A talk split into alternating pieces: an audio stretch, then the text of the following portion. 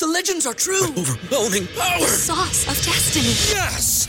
The most legendary sauce has arrived as McDonald's transforms into the anime world of WcDonald's. The greatest flavors unite in all new savory chili McDonald's sauce to make your 10-piece Wick Nuggets, fries, and Sprite ultra powerful. Unlock manga comics with every meal and sit down for a new anime short every week only at WcDonald's. Ba-da-ba-ba-ba, go! At participating McDonald's for a limited time while supplies last. Say goodbye to your credit card rewards. Greedy corporate mega stores, led by Walmart and Target, are pushing for a law in Congress to take away your hard earned cash back and travel points to line their pockets. The Durbin Marshall credit card bill would enact harmful credit card routing mandates that would end credit card rewards as we know it. If you love your credit card rewards, tell your lawmakers hands off my rewards. Tell them to oppose the Durbin Marshall credit card bill.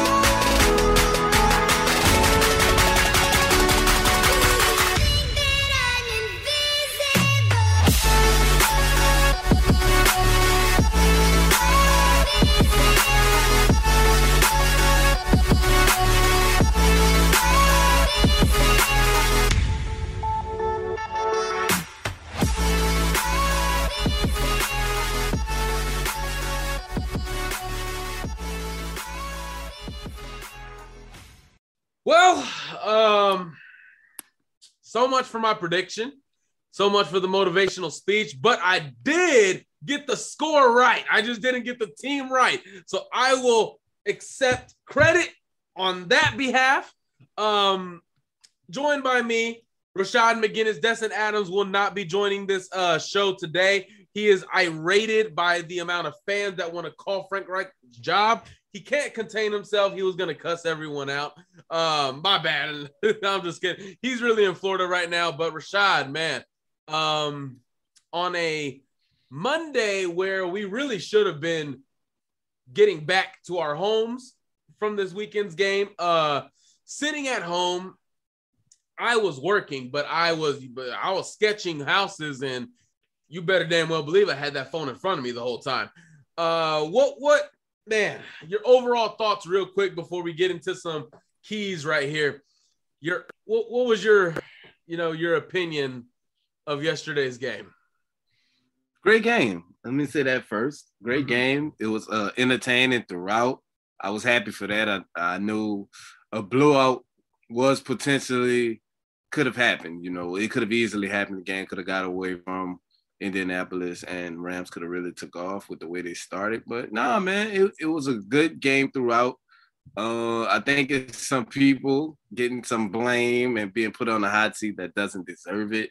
Uh, we'll talk about it in depth though. But I, overall, I was pleased with the game. Uh, sorry the coach couldn't get the win.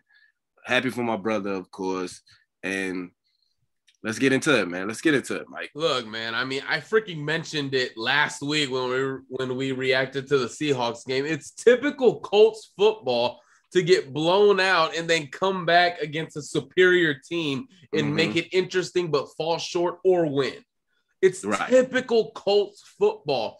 Um, how good is Seattle? We still don't know that yet in week two. Again, let the season play out. We'll judge these losses how they uh, come, but LA is going to be playing either in late January or in February. That's just the team. Matthew Stafford is the missing link, man, in my opinion. That that team, goodness gracious. Um, my overall thoughts from the game, definitely uh Carson, I mean, he was one of my highlighted questions about this team. And man, he's given some pretty good good answers in my opinion. He's he's staying poised in the pocket no matter how much pressure is in his face. He's just making big throws. He he is managing even more than managing this offense. Uh, but ultimately, we're gonna we're gonna get into into it here. But this this this was a disappointing disappointing loss. The Colts start 0 2 again. I believe the last time the Colts even went 0 and 3 to start a year. What was it? I think it was 2011, right? With the great Curtis Painter. Uh, yeah, I believe so, man. Uh, we struggle in in opening weeks and opening days, but we always bounce back well under Frank Reich. You know, we we've had a history of bouncing back well, and I think today was a bounce back. Well, yesterday was a bounce back game, and I think the coach responded well. It just wasn't enough to get the victory. Yeah, I agree. I agree. And one of the things, obviously, the biggest storyline coming out of this game, Carson Wentz. It was revealed, I believe it was Ian Rapoport that tweeted out Carson Wentz has an injury not to just one, but both of his ankles in yesterday's game. If I remember correctly, it was said that he experienced the first ankle injury in the first quarter, and then the second one when Aaron Donald rolled him up. And man, that was a nasty roll up, man. That was, oh man, I thought for sure maybe something tore like a ligament or something like that. Um, clearly, it was painful that he couldn't even get back in the game. In my opinion, it was a pretty quick evaluation by the medical staff. Usually, they're working on a guy for quite some time, but they worked on him for what six minutes at most, and just said, "Hey, you're not going back in." So, in my mind, I don't think that's a good sign at all for for the news that we're probably going to get later on in the week. Um, oh, the injuries, man injuries, injuries, injuries with Carson Wentz. Got here, training camp, needs to have a bone removed in his foot. Now he's getting more MRIs on his feet again, specifically ankle, but in that same area. Rashaad, man, what is uh what's your reaction, man, with with this Carson Wentz stuff? Man, initially when I saw it, See, I didn't see, I didn't know anything about the first one that happened earlier in the game. I didn't see that one. And the say if he was playing on a, on an ankle sprain pretty much throughout that whole game, then even more kudos to him in the way he played if that's what he was suffering with. But the second one, it looked nasty. It I cringed when I saw it. I said, I think that's broken. And mm-hmm. the way it bent and the way his all of his weight fell on it at that angle, I said, AD, God damn it, I'm pissed with you. But turns out it's just it it was no damage done as far as nothing being torn, nothing being broken. So I'm very grateful for that. I know with these type of injuries,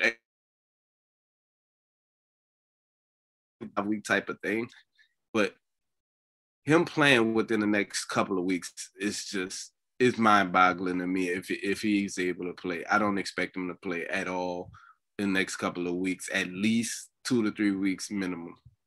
Yeah, and this was a it was a conversation that we had about uh Parris Campbell. You know, it takes one injury to start start a trickle down. We just discovered this past offseason. Carson Wentz even had, and I, I forget the specific, I think it was a shoulder injury all throughout college that North Dakota State didn't even pick up or recognize. Um, man, what uh I, this this isn't good news. Let's just say that this is not good news. The outlook right. is very bleak. The outlook is very suspect. Um, but of course, Frank Reich did not want to.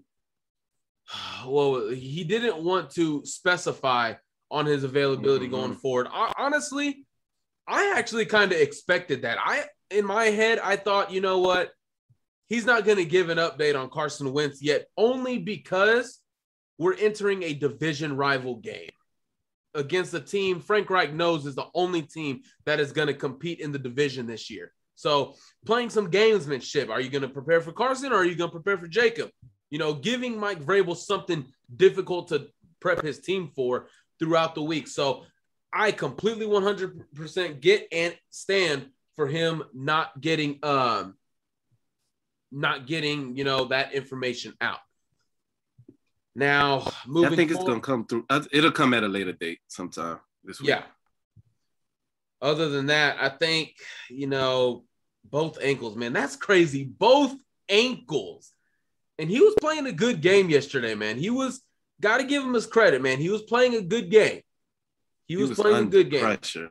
he was under pressure that entire game, man.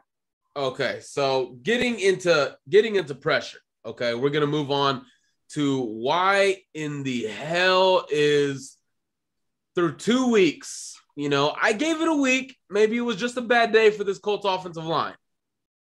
Now they did go up against a very good defensive line, but they, for the most part, got their ass whooped. I'm just gonna be honest.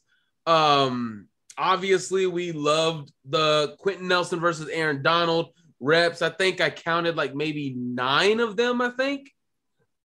So clearly, we didn't get the whole matchup disappointingly, but understandable. The offensive line, man. Look, I went back in the game and, you know, I watched that one play that we're going to discuss here in a little bit, but also I just started just paying attention a lot more to the offensive line. I already knew what the outcome of the game was, so I was just watching each guy. Man, Ryan Kelly is not is not healthy. Quenton Nelson is clearly he clearly has a back injury. Clearly he does. Eric Fisher, it was his first game back. We have freaking Julie'n Davenport at right tackle. So Mark Glowinski is a very good right guard, but we don't expect him to win many reps against Aaron Donald. But man, the biggest disappointment I believe on this team has been Ryan Kelly because we didn't expect this. We know Quenton Nelson is dealing with a very sensitive back issue. And the fact that these two guys are even going out there and getting in the trenches, man, big credit to them, first off. Um, because that is that is some painful stuff. And I don't think we understand how much pain these guys are actually going through on a day play by play basis. Talk about 70 plays. I mean, Rashaad, what what have you seen through two weeks? And what do you think the problem is with this offensive line not being able to just freaking block, not being able to give Carson Wentz time? I mean, we've seen when Carson Wentz has time, he's able to do something with it. He's able to make a play. But these guys, honestly, man, he came here with a sense of security. I got these five guys in front of me, and now, man, I would not be mad at all if he is just so frustrated with this offensive line, but maybe understanding because he's in the locker room and we aren't. Yeah, man, this offensive line has definitely let down Carson Wentz. Like they've really disappointed so far. Something that was supposed to be a strength of the Colts has now become a weakness. It's the health. It's no continuity. These guys haven't had a chance to have a snap together. This this offensive line still has never taken a snap together healthy at all. So these guys are unfamiliar. It, although you're just sliding in Eric Fisher, we all know left tackle is a big piece, arguably the most important part of the offensive line. And what I can say is that for a guy that was out with Achilles for the last eight, nine months, he looked pretty good. He looked pretty good in his first action. He came out for a little while, and I was scared to death when I saw Davenport and Pryor on the field at the same time. It was enough to, to give me a heart attack, mm-hmm. raise my mm-hmm. blood pressure a little bit. But but eventually Eric Fisher did get back out on the field. He yeah. was fine. He played, he played well in spurts. Ryan Kelly has looked awful, man. I'ma just yes. I'ma just say it. He has yes. looked awful, and I know it's due to his health. But you know, when you come out there, it's no excuses, no explanations. You have to perform better than that because you are a top five center in the NFL. And right now, you're not showing it at all. You're getting beat.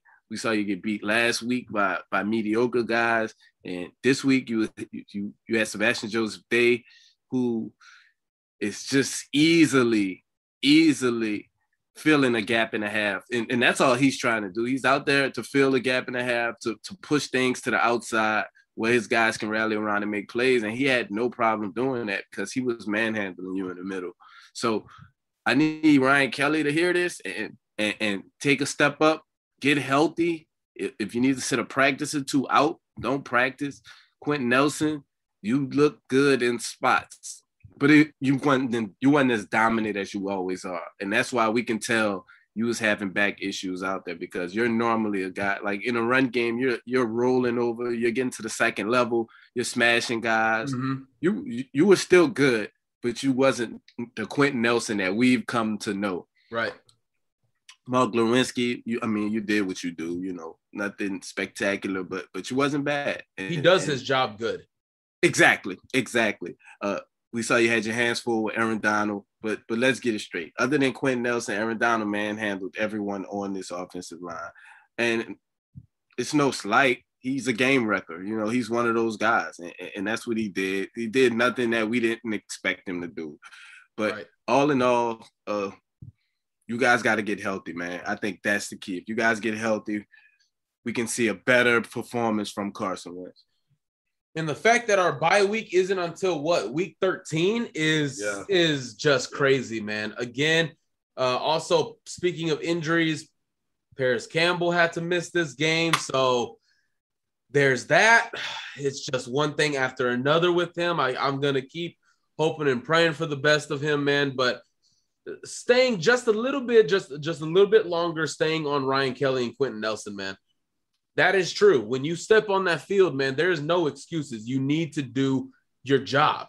And your job is to block Aaron Donald, block Joseph Day, my, block Michael Brockers, Leonard Floyd, whoever the hell is on that defense. Your job is to block.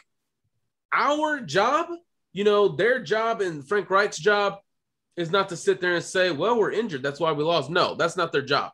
Our job, we can do that. So let us do that for you the pain that these guys go through. I mean, imagine the injury Ryan Kelly had an arm injury. What is the biggest thing about his blocking technique? Is pad level, getting his arms under your shoulder pads, pushing you back, and how painful that is. Especially defenders know that. Defenders know what guys are dealing with, especially if you're a high profile player and your business has been put out by the media. So you, you really think Joseph Day wasn't thinking, well, I can do a swim to the left and that'll hurt him a little bit and I can get by him. Football players actually do that, guys. Let's let's be let's be honest about that. Football players do that because I know I did that in high school. Uh, so, look, a back injury with Quenton Nelson, man, that is like what the most sensitive injury you could have. Yeah. While playing yeah. football with your back. I mean, yeah. look at Tyron Smith. He was the best unquestionable best offensive lineman in the league. And he just missed what 14, 15 games last year because these back issues just keep coming and coming and coming. So, again, they're inexcusable on game day, but when you sit back and look, man, you just sit there and say, these guys are playing hurt. They are not okay. Quenton Nelson does not pull with the same intensity, with the same speed with the same power. Ryan Kelly, he is not as quick out of his stance when he snaps the ball. These guys are hurt, man. And I can't I can't fault them. I can't blame them too much because everybody is so overreacting to this. They're blaming the Colts, blaming Chris Ballard. Frank Reich can't get them to play. Guys, this has been the best offensive line, a top three offensive line the past four years. And now all of a sudden, Ryan Kelly and Quenton Nelson suck. Come on now, talent just doesn't leave a player's body that quick early in their 20s. It just doesn't happen. It just doesn't happen. All so right. stop overreacting, guys. They're hurt. They're hurt. What the hell do you want them to do? Like, what? The, what you think they're just gonna go to a massage parlor, get that master oil, and that's it? No, that's not how muscles work. That's not how discs in the back work. So I just want everybody to calm down with trying to crucify Chris Ballard about these offensive line issues. They're not issues, they're injuries. Braden Smith is injured. Eric Fisher was injured. Quenton Nelson's injured. Ryan Kelly's injured. Okay. That's just the reality of it. I don't know why we're trying to blame Chris Ballard. He just walked in the locker room and threw a whole hammer at Quenton Nelson's back and just took a chainsaw, hit it up against Ryan Kelly's a forearm. I don't know. Uh, but moving on here to something a little bit more upbeat.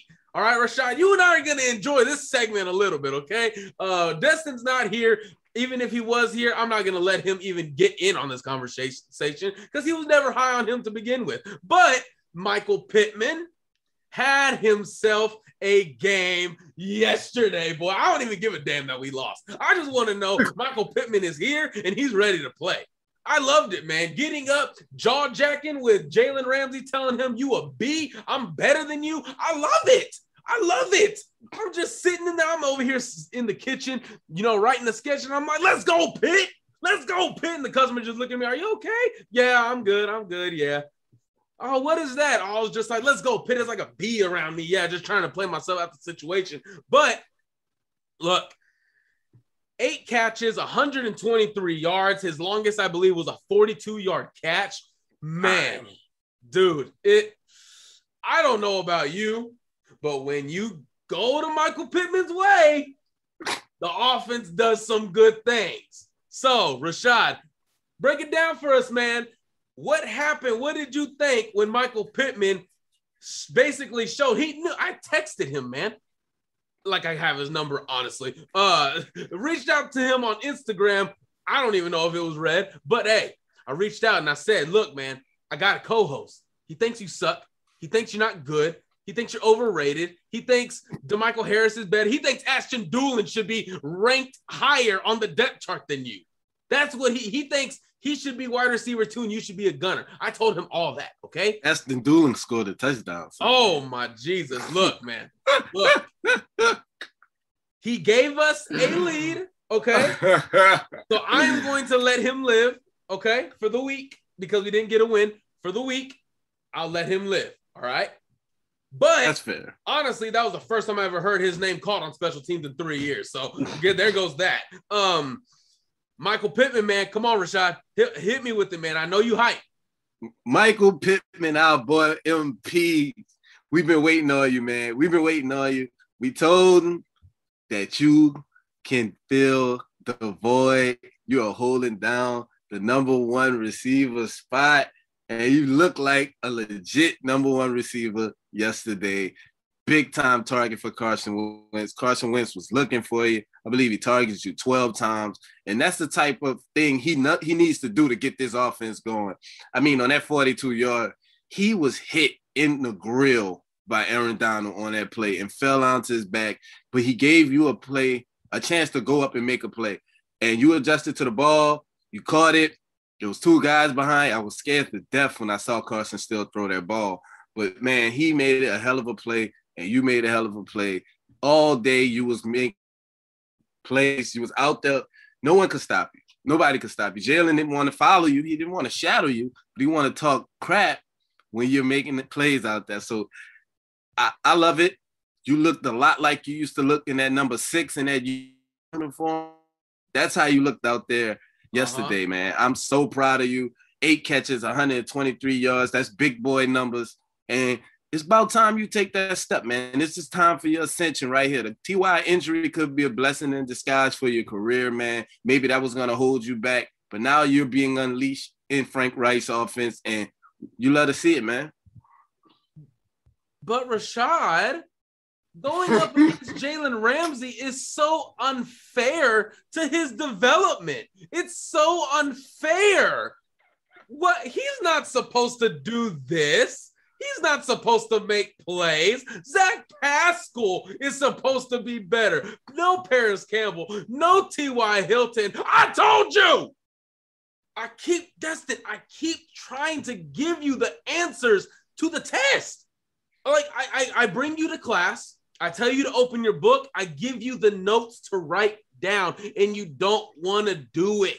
You keep fiddling around with your phone. You keep looking at the girls. You keep looking at all man you're gonna fail. You're gonna fail Michael Pittman 1K class. All right. You're, you're gonna fail it, man. You're gonna fail it. That hey, Pittman going for a K? Pittman going for a stack? 1K already. I told you. I told you. We're already there. He already made up for last game. Um, right. look, man. Okay. That adjustment he made on that 42 yard catch, that is that is the adjustment in the air that I saw at USC. That's why I thought he was so special. Again, I'm not sure if people really even care about me that much, but if you, want to go on my track record and quote me on this, I started my own podcast when I was just starting out, and it was in the off season when we drafted Michael Pittman. Okay, I quote unquote, he was in my last top five that I wanted at receiver. It was him, Van Jefferson, Jalen Reagor. I believe it was um, I said Justin, oh, Justin Jefferson as well. And then the other one I believe was CeeDee Lamb. He was part of that top five. And I just saw that. I saw that talent. and I'm I, it's one game, but it was against a pretty damn good defense. So keep targeting him, whether if it's Carson, Jacob, Zach Pascal probably has to line up at quarterback.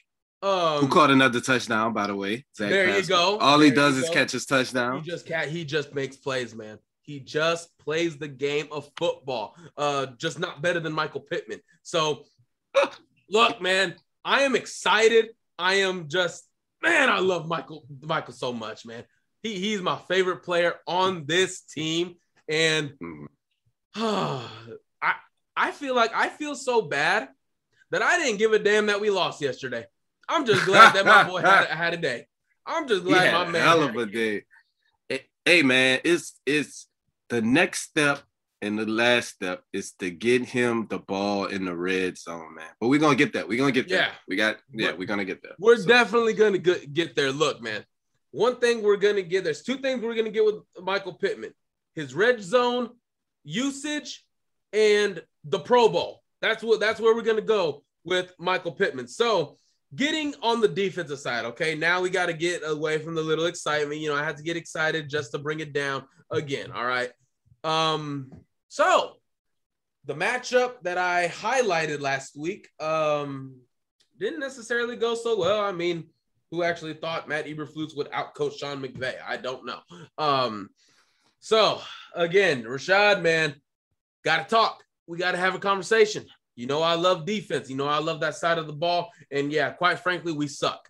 So um TJ Carrie is busting coverages, allowing Cooper Kupp to get wide open down the sideline uh overran routes or overran angles by Darius Leonard, Khari Willis. Darius Leonard is also playing hurt. You could just easily see it as well. So, yeah, man, it's terrible.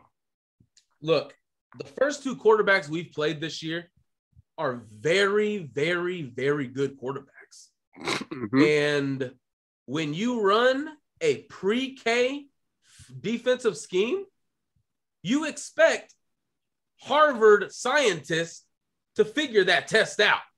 Okay? I mean, literally, Matt Eberflus gets his plays from Madden rookie mode. That's literally where he gets them from. I'm just convinced that he does. I mean, it didn't surprise me at all that Matthew Stafford picked it apart. Sean McVay just prepped for it easily. It was there. The man, what about Grover Stewart? He needs to be at linebacker, man. He needs to be a middle linebacker. What you think? Did you see? I just tweeted that. I literally just tweeted Uh, Grover Stewart. Um, the most amazing thing about last game was seeing Grover Stewart get a breakup. I don't want to see it again, but it was the most amazing thing I've ever seen. Like, what is Grover Stewart? What is Grover Stewart doing dropping back off the line, Mike? Questions. Serious I- question, Mike. I don't know, dude. I don't know what that play was, but it worked. So Matt Eberflus looked smart. Okay, it, it- he looked smart because of it. Um, dude, that was such a This was so- defense. dude. This, this Oh, defense, look, boy, man, the just- pass rush, the pass rush is underwhelming. Uh, Al-Quadin Muhammad is our sack leader. We suck. Yeah, we're not good. I love Al-Quadin Muhammad, man. I he is a player. This organization loves him. Um, but yeah, look, That Saki guy, he was completely unblocked. no, he was completely unblocked. Yeah. People are Oh out there. God. I think I saw a couple of weeks, tweets saying that Al-Quadin Muhammad putting on the moves. Like, what moves? Like, yeah, I seen people saying we need to apologize to Al-Quadin Muhammad. I seen that. I seen those. Um, I seen Ben Banogu still only get what four snaps, and Four Kemoko Turay got eleven snaps, I believe. Dude, I, I Uh, don't know what the game plan is. I, I don't understand. Ben Banogu is getting four, four snaps. Now, off the top of my head, Rashaad, do you know how many third downs LA faced? If you're not, if you don't have him for third downs, then what do you have him for? Thank you. And what was Matt Eberflus's words when they were at when he was asked about Ben Banogu? Oh, Like well, you know. NASCAR he was he's the he's the NASCAR package. So you know our our you know Seattle just didn't make see enough third downs and we couldn't use them. Well, you faced as many double that third downs and you still didn't use them. So what's the excuse now? Even even more outrageous than that. How in the hell is Al-Quadin Muhammad out snapping Kemoko Turay? How is that going on? How is that even philosophically, scientifically, religiously possible? How? I have How? a bunch of I have a bunch of questions for this defense, man. Look, Clearly, man. like you said, Darius is hurt. Khari has looked terrible in coverage. I know he I know he caught an intercept on the play that uh Goff kind of sealed the throw a little high over the guy's head. Goff, Stafford. Goff. Jesus Christ. You're watching the Yeah, game, aren't you? You're watching. I'm watching the game now. Yeah. Yeah, It- it- okay. yeah. Steph. You see the play. Um, oh, I forgot who was lined up in the slot, he gave an outbreaking move and he cut it back inside. Harvey fell on that. Guy was wide open. Big time play. Uh man, I don't know what's wrong with him. He's never looked bad in coverage. I, I love his game. I always did love him as a player.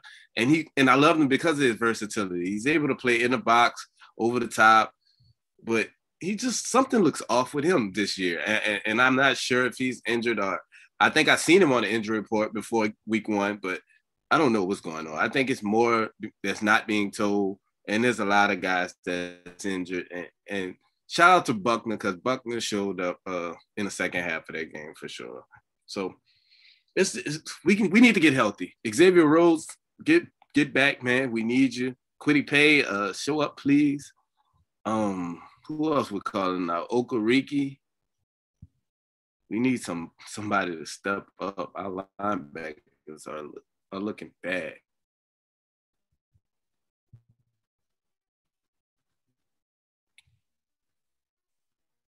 You're on mute. Oh, sorry, sorry. I am muted. Uh, look, I just don't know what to say about this defense anymore. I mean, at some point, you just got to play some damn defense. You, you, you got to play defense at some, at some point.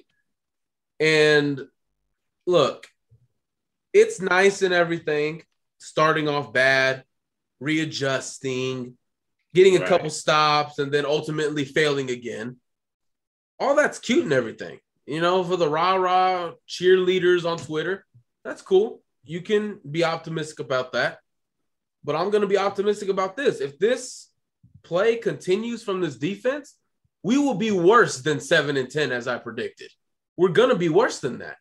And I tweeted it yesterday. There is too much talent on this team to go even what I predicted 7 and 10. There's too much talent on this team. Like Kwity Paye, look, he's a rookie. I said before the se- season, I'm not going to judge him too harshly. I'm not. He's showing good things. He's winning one on one reps. He's good at being good in the run game. I mean, what else can I can I harp on about him? He's clearly the only formidable guy that teams will even prep for outside of DeForest Buckner. So he's getting coverage or um, looks his way from offensive lineman and the offensive coordinator as well. This defense and has to Duane Brown. And Duane Brown and Andrew Whitworth was two bad matchups for him out the gate of Yeah. his first NFL career. Yes. And I just don't think it's. I don't. I don't know, man. This defense, the secondary is all over the place. Uh, there was a little bit more communication. I like that communication. Julian Blackman knew where he was supposed to be. Better, much better game from Julian Blackman, even though Much our better. secondary was getting uh, picked apart. But man, a- again, I'm just disappointed in this defense, man. And I know last year, you know, they they were really good. They were what top five, top ten. Um, Top 10. Cooper Kupp is just like, man, I don't know if teams just are being paid off to just not be able to find Cooper Kupp, but both teams that the Rams have played, nobody has been able to find Cooper Kupp. I'm thinking teams are getting paid off because they blew a coverage. The Bears blew a coverage against them in the first game. We blew a coverage against them in the second game. Everybody is having trouble keeping up with Cooper Kupp. But this team has to play better.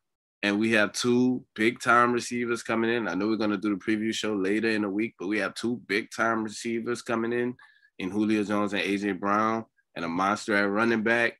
So this could be the best offense skill skill players wise that that that we can see all year coming in this week. So I, I this defense need to get it together quick, man. Like you said, if you're gonna lose two games, this will be the two games to lose. NFC games won't count in the division, won't count in the conference when we get into the playoff seedings and everything and who's in and who's out.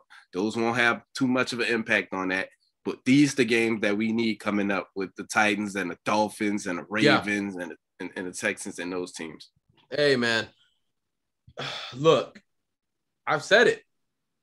I want to face the best, and we and we've done that two weeks in. I think I don't think honestly the Colts were in that game against Seattle at all emotionally. No. I just don't think they were. But this game, intensity, emotion, it was clearly there and it showed on the field. But something, and it can be injuries as well. Remember, Braden Smith is out. Eric Fisher's on a snap count. Ryan Kelly, Quenton Nelson are dealing with something. Xavier Rhodes is out. Darius Leonard's dealing with something. I mean, the, the list goes on and on with this team. Um, look, man, I, I, I, that game against Pittsburgh last year was the last straw for me with Matt Eberflus, and I'm still on that ship. We got to move on from him. We just have to. I feel like this talent on this defense is just not. Th- this scheme is not working with them. It, it's just not. I feel like it needs to be more of an attacker's mode, attacker stink a scheme. Maybe I wouldn't say maybe a three three five. I would just say a basic four three. Man, not really basic, but oh man, there, it's got to be something. Something's got to change on this defense. I think getting these guys in space, coverage, allowing everything in front of you, that is just how you get your ass kicked in the NFL. That's just too many offenses are getting good these days. Mm. And you're going to be in shootouts with a banged up offensive line. So that's just not going to work. So, moral of the story um, I'm done with Matt Eberflus. Uh, defense is dealing with injuries. They're not playing the greatest.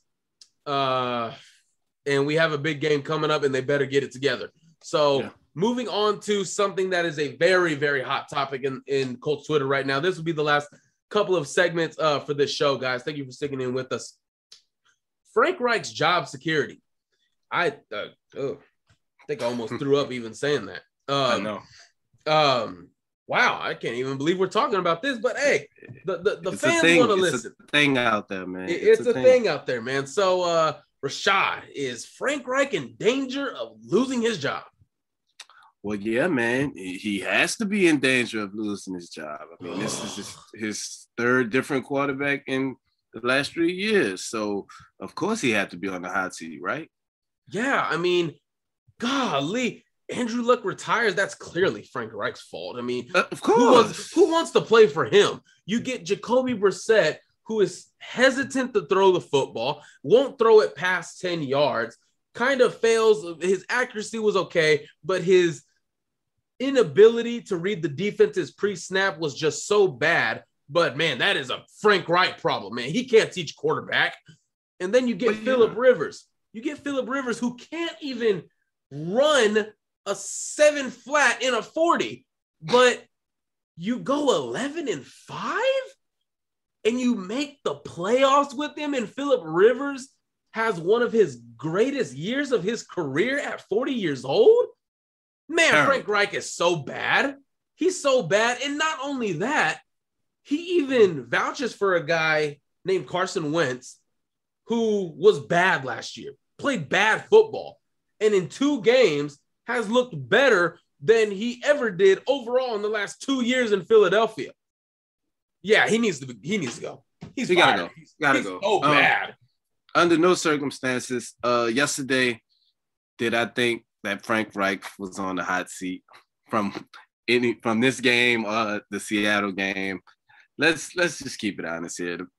He hasn't been playing with a full deck of cards since he's been coaching. You know, it, he's been handicapped. They haven't been able to get a fully healthy team. And Frank Reich has no impact on the team that he coaches, you know, like as far as putting them together he, he that's not his job. You know, if you feel like Ballard does, that's a whole nother group of people who want Ballard to be fired. Don't even get me there. But they want to punish Frank for everything. Now I get it. Frank Reich was the one who stood on the table and banged the drum for Carson Wentz. And if Carson Wentz would have came here and sucked, then I can understand why you would say Frank yep. Reich is is in trouble and, and, and, on the hot seat maybe. But Carson has been everything that Frank said he would be. Yep. He just haven't been healthy because we haven't kept our promise to Carson, which was that we would protect him and he wouldn't have to panic and scramble around like he did last year trying to make plays on his own, which it has been the exact same thing that he went through last year. It's the same situation. Carson has not had a fair shake. He's not had an offensive line that's willing to protect him. He has not had a full stable of weapons. He has just been out there trying to improvise. And I think Frank Reich should be given some credit for actually unleashing Carson this game. We thought he played it safe for Carson in the Seattle game. He must have heard the, the, the podcast and the tweets and things. So he let Carson go a little bit.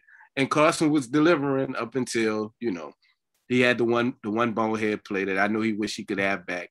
But then he was injured, man. He was running for his life all game, but he still managed to make plays and have us in the game up until the point where he couldn't play anymore because he was injured. So, uh, I mean, I mean, it's just so funny to me, man. I mean, well, we're gonna get into the red zone here in a little bit, but at no point during these last two weeks did I think Frank is bad. I made the comment last time don't get complicated on fourth and one. Don't do a seven step drop back. Get Jonathan Taylor the football. And that's what he tried to do this game. Credit to him. I love it. I love it. So, and then we're talking about, oh, he's just such a bland offensive coordinator. He doesn't know what he's doing. We're so dead on offense.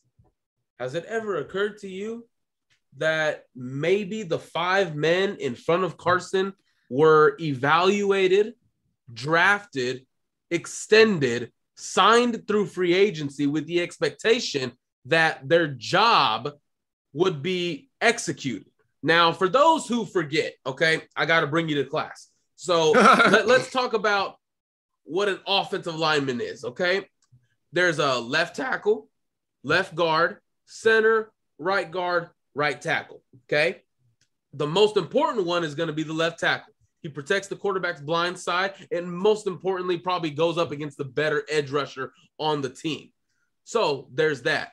Each guy has a responsibility of blocking the defender that is in front of them. It could be three down defensive linemen. It could be five defensive linemen. It could be four defensive linemen. So you're either you either have the advantage five on three, five on four, or equal up at five on five. That's what their job is. Okay. They go to the stadium, they put on a helmet, they put on pads, they get on the field, and they warm up and they play a game. Frank Reich's job is to sit at a desk during the week and coach and practice and game plan for practice and the game. When he gets to the stadium, his job is to get with his coaches, discuss game planning, discuss the play sheet, get with the quarterback over the play sheet, and then he gets a headset. Mind you, it's not a helmet, it's a headset. He gets on a t shirt and he gets on the sideline. So you, you see what I did there? I broke down what each person's job and group is. Frank Reich doesn't block for Quenton Nelson. He doesn't block for Ryan Kelly. Frank Reich is trying to run an offense. Ryan Kelly and Quenton Nelson are out here hampered and can't block worth a damn. And that's shocking because they're so good. So, again, let's remember Frank Reich's job is to call plays. Players, football players, the ones that suit up, the ones that you watch on TV, those guys, their job is to execute those plays. And when you don't execute those plays, you start out 0 2 like the Colts are right now. Okay. Thank you for coming to class. You're dismissed. Now, let's get into the red zone issues. And this is actually a real issue. Okay. I believe during Frank Reich's tenure, his best red zone year was in 2018 with Andrew Luck. I believe that's what his best one was. Clearly, you weren't getting anywhere with Jacoby Brissett in the red zone. Uh, Philip Rivers, I think, was a really good quarterback in the red zone. And then now you have Carson Wentz. So through two weeks, let's just focus on the two weeks here. I harped on it uh, week one. Why are you getting cute? Why are you just doing a seven step drop back? Do give it to Jonathan Taylor. Guess what? He did exactly that. And regardless of what you think of how good Aaron Donald is, how good Joseph Day is, oh, why would you run in front of a brick wall three straight times in a row? Because his expectation is for his offensive linemen to be a brick wall that can push guys back. That's what Frank Reich's expectation is. So, for every one of you that were in my thread yesterday talking just some bullshittery, let me educate you on something. Frank Reich goes into a game not giving a damn who the hell Aaron Donald is or how much he makes. He is responsible for the guys that dress up in blue and white and wear a horseshoe. That's his responsibility. So when he tells the defense or the offense to go for it on fourth down, when he tells them to go for it in the red zone and do a shovel pass, you know what his expectation is?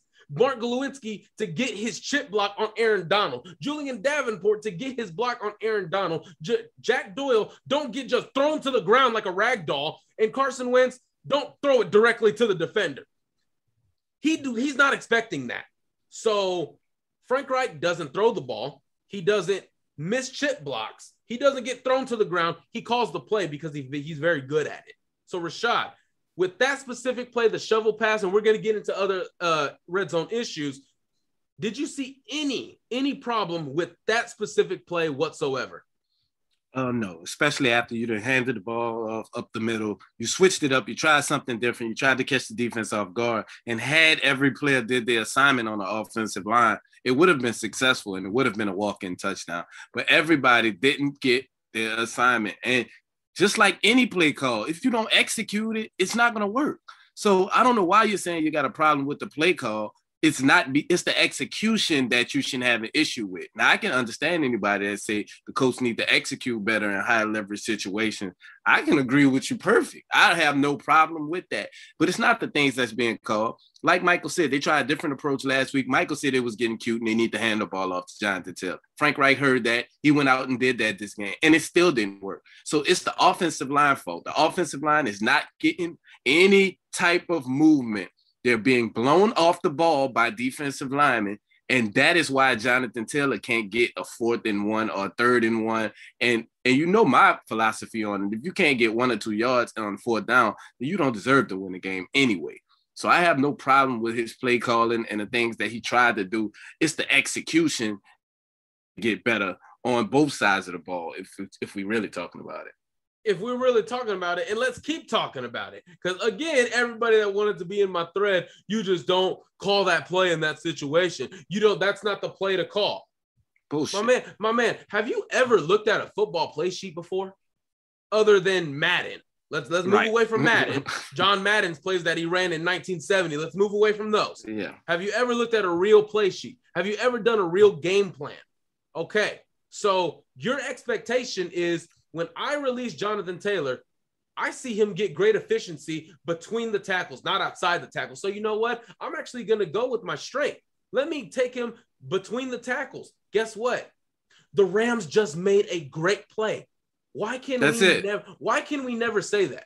The Rams just made a great damn play. That's hell, it. Hell, I liked watching that defense yesterday.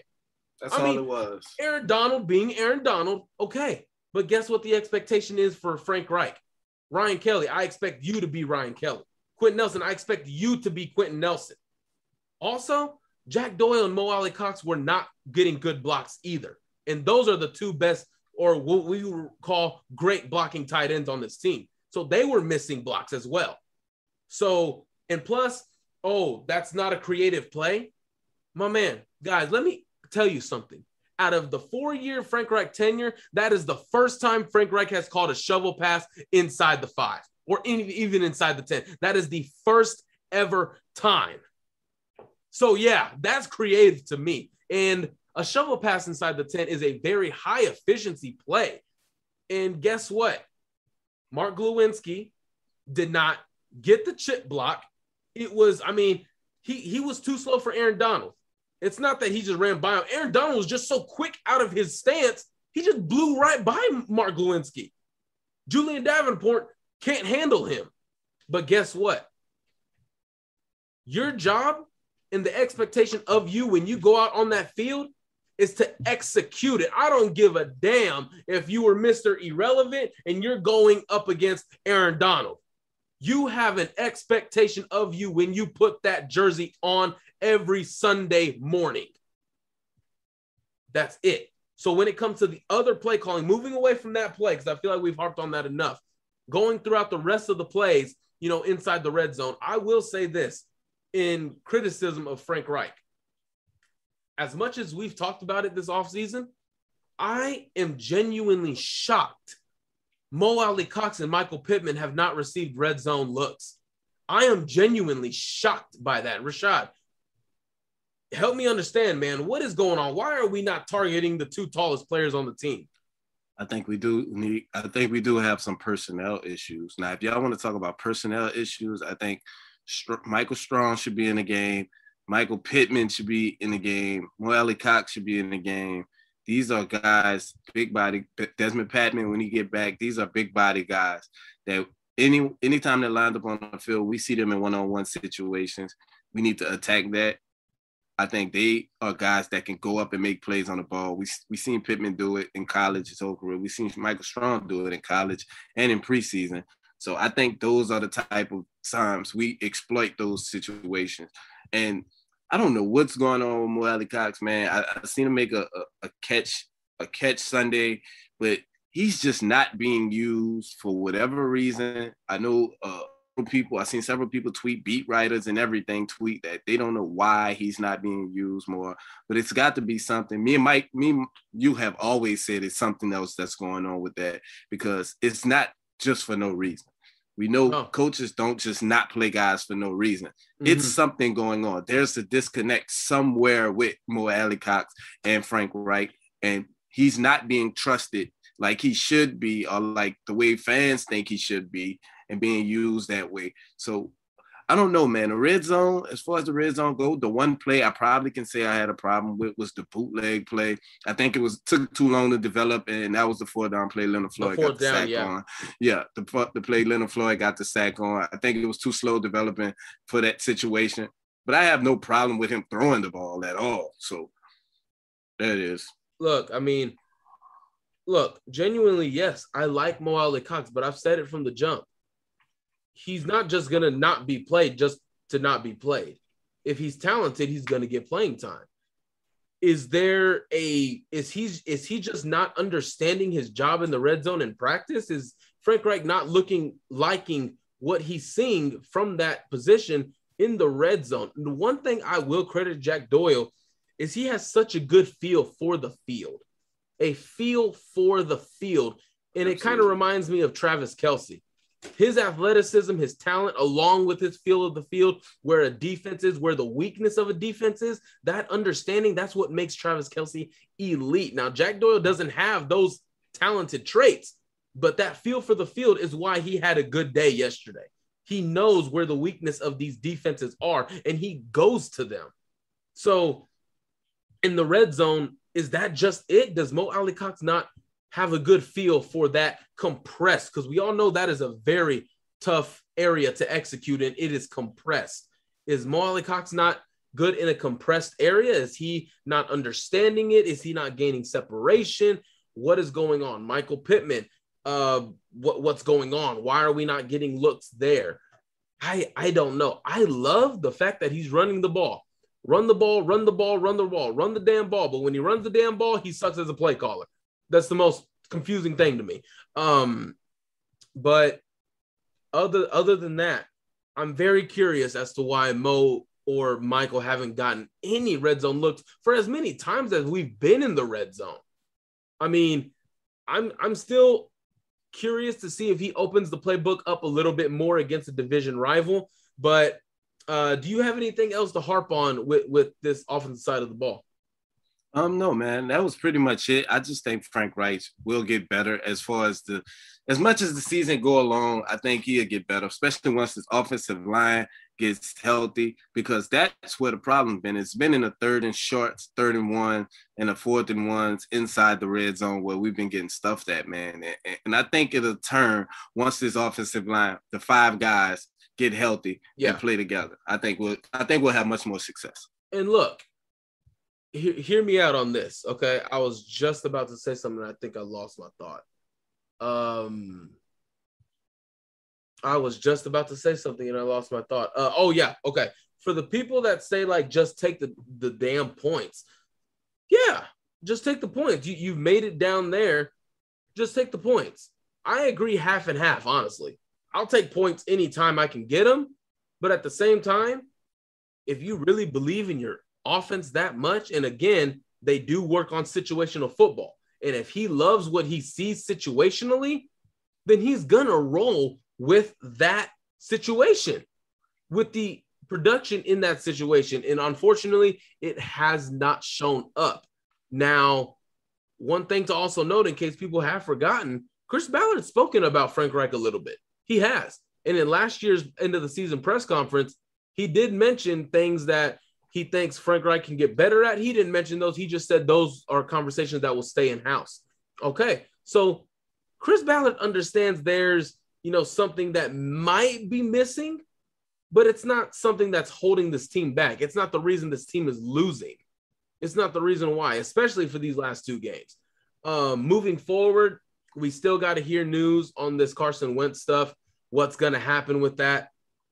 But honestly, man, let's just say hypothetically, they say since it's two ankle sprains, possibly a high ankle sprain. Honestly, man, I don't even get the purpose of even playing him so early with a high ankle sprain in an extended season. I really don't get the point of it. So let's just say he has to miss three weeks, just three weeks, no more, no less, just three weeks. Now you now Jacob Eason is to go out there, Tennessee, Miami, and Baltimore, I believe. So do we have any faith going with Jacob Eason going forward? I understand it was a bad throw. Uh, the weight of the world was on his shoulders. He was watching that game from start to almost finish. Now all of a sudden he has to go in. Um, I mean, damn. I mean, why would you even throw that throw? It was still a bad throw, but I mean, he's never played a meaningful snap in the NFL, so I, I don't blame him. But moving forward, it's got to be about his mentality. We've discussed it. We we've discussed it. Me, and you, Destin have discussed it. He's got to be there mentally. He's got to be confident in himself. He's got to be confident in what the defense is giving him, what they're showing him. So, can he go 3 and 0? Look, I'm I'm not even going to say that. In the preseason, okay, that's the preseason, but this is the big boy football now. We're going to play a Tennessee Titan team, heated div- division rival. Dolphins, they're pretty good on defense. Brian Flores got that team in, in, in shape. They look terrible Sunday. And Tua out. Oh, yeah. And Tua's out as well, too. Yeah. So Jacoby Brissett revenge game. Woo! It's gonna be lit. But then you also gotta face Baltimore. So just hypothetically speaking, I'm curious to see what he will show. Um, do I have confidence in it? No, I do not. No, I do not. Uh, to show what you've shown in preseason is one thing, but to be in AFC heated competition is another. The Ravens, they are feisty and tough as hell on defense. The Ra- the Titans, even though I think they suck on defense, they still hate you. And they're going to hit you every chance they get and hard. So, what can we expect from Jacob Eason going forward, man? I just want to see him relaxed. That's really what I want to see. I just want to see Jacob Eason relaxed. And I don't think we've seen him be relaxed. Is he too antsy? Is he too giddy? Frank Reich is really going to earn his money if Carson Wentz has to has to miss time. And I I, I want to see it. He did it with Nick, but the thing with Nick Foles and Jacob Eason, Nick Foles put plenty of tape in college and in the NFL. He he he's a seasoned veteran. He knows how the game goes, and Frank Reich knows more about him. He doesn't know a whole lot, of Jacob Eason to the extent he did with Nick Foles. Okay. So we have to understand that he understands what Nick Foles sees in the NFL. I, I'm not sure if he understands what Jacob Eason sees in the NFL yet. So I'm curious to see what his approach will be if Jacob has to play this Sunday. But Rashaad, where are you at on this? Zilch, zip, zilch, zero. I don't blame you. I don't blame you. I don't have any faith in Jacob Eason. Um, and it's not because Jacob's a bad player. He just lacks experience, man. And from what I did see in training camp and preseason, it just wasn't enough for me to see him against starting caliber talent week in and week out. You know, I, I expect Frank because I think so highly of Frank as an offensive mind. I think he can put together a game plan to make Jacob look competent.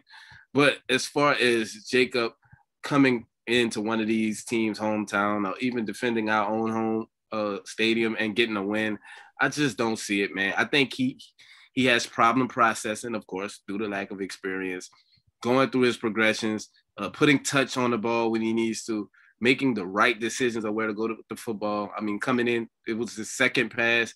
You just don't go at Jalen Ramsey like that is that is a mistake. Not the throw itself. The throw itself was bad as is, but the decision to go at Ramsey with the football is a mental error before you even get to the mechanics of you actually throwing the football. Hey man, I love it. Honestly, even if it's a bad decision, I love it. I am a I'm a target the top quarterback in the league, man. Uh, even though it was a bad decision. you see how that ended up for you. I'm like, I know what you I know what you're saying because you want to show that no fear. Like I'm not scared of him. You know, I, I understand it. I'm not mad at it, but you just got to know, man. We yeah. got to live to play another down. It's only we still have two minutes and 15 seconds left. We have time. We only need a field goal. Let's not risk it this yeah. early. And know? that's that experience. That's that experience. Exactly, Michael. An experience. So, um, so if yeah. if you sit, in my opinion, if you sit him for if if Carson Wentz is gonna miss three weeks, I think you might as well hold him out for another game or two and make it four or five, and that way you get to keep your first round pick at that point. If you're gonna string it out at that point, and this team is 0 and what? Let's say Jacob doesn't get a win, and you for the next three weeks, and you're sitting here at 0 and five or one and four. You may want to hold Carson out an extra week or two and mm-hmm. try to keep your first round pick because right. it's just it's just became that much imp- more important now, which is team struggling the way it is. Yeah. So, so that's what makes sense. Look, man, moving forward, if if Car I, I I can't imagine Carson Wentz trotting out there week three. I can't. Not this early. Not this early, man. It, you just can't do it. Um, I, I highly, I think it's a 95% chance, honestly. Jacob Eason is starting on Sunday in Tennessee in my opinion. Um, look, man, I don't expect good quarterback play, honestly, uh, because he's going to see a real NFL defense at full speed with a real NFL blitz package, stunt package, secondary, you know, disguising. And he, he didn't see that at all in preseason. So, how much time is he going to spend in the film room? How much time is Carson going to spend with him? Maybe. How much time is he going to spend with Frank Reich? I'm very genuinely cu- curious, and I'm I, I want to see him on Sunday. If he sucks or if he's good, I'm going to be rooting for him. You guys know how much I like J- Jacob Eason, um, and I want him to succeed. So, uh, other than that, you know, I'm not entirely sure how that preview show is going to go. I think we'll, hopefully we have a better understanding of where Carson is at and what his uh, timetable will be if he has to miss time. Uh, but other than that, Rashaad, did you have anything else to close the show? No, man, that's it for me, man. I'm I'm pretty much talked out. All right. Well, he's talked out. I'm talked out. So I need to, I, am probably going to go to bed, honestly. But uh, other than that, guys, thank you for listening to another episode of the Blue Stable Podcast, the official Colts podcast of Fansided. We appreciate you once again listening on Apple iTunes, Apple Podcast, YouTube, wherever you're listening to this podcast. Make it make sure to give us a review, a shout out, a subscribe. Anything will help, guys. We love doing what we do. Thank you for listening again. Hopefully, Destin is back on Thursday um, to you know talk about the potential, you know, resurrection of Jacob Eason. Hopefully, maybe I don't know, man. I'm just spitting uh Balls at the win, man. But other than that, he is Rashaad McGinnis. I am Michael Terrazas. Thank you again for this episode, guys. We will see you next week. Say goodbye to your credit card rewards. Greedy corporate mega stores, led by Walmart and Target, are pushing for a law in Congress to take away your hard earned cash back and travel points to line their pockets. The Durbin Marshall credit card bill would enact harmful credit card routing mandates that would end credit card rewards as we know it. If you love your credit card rewards, tell your lawmakers hands off my rewards. Tell them to oppose the Durbin Marshall credit card bill. Wilson, you sent the game winning email at the buzzer, avoiding a 455 meeting on everyone's calendar. How did you do it? I got a huge assist from Grammarly, an AI writing partner that helped me make my point. And it works everywhere I write.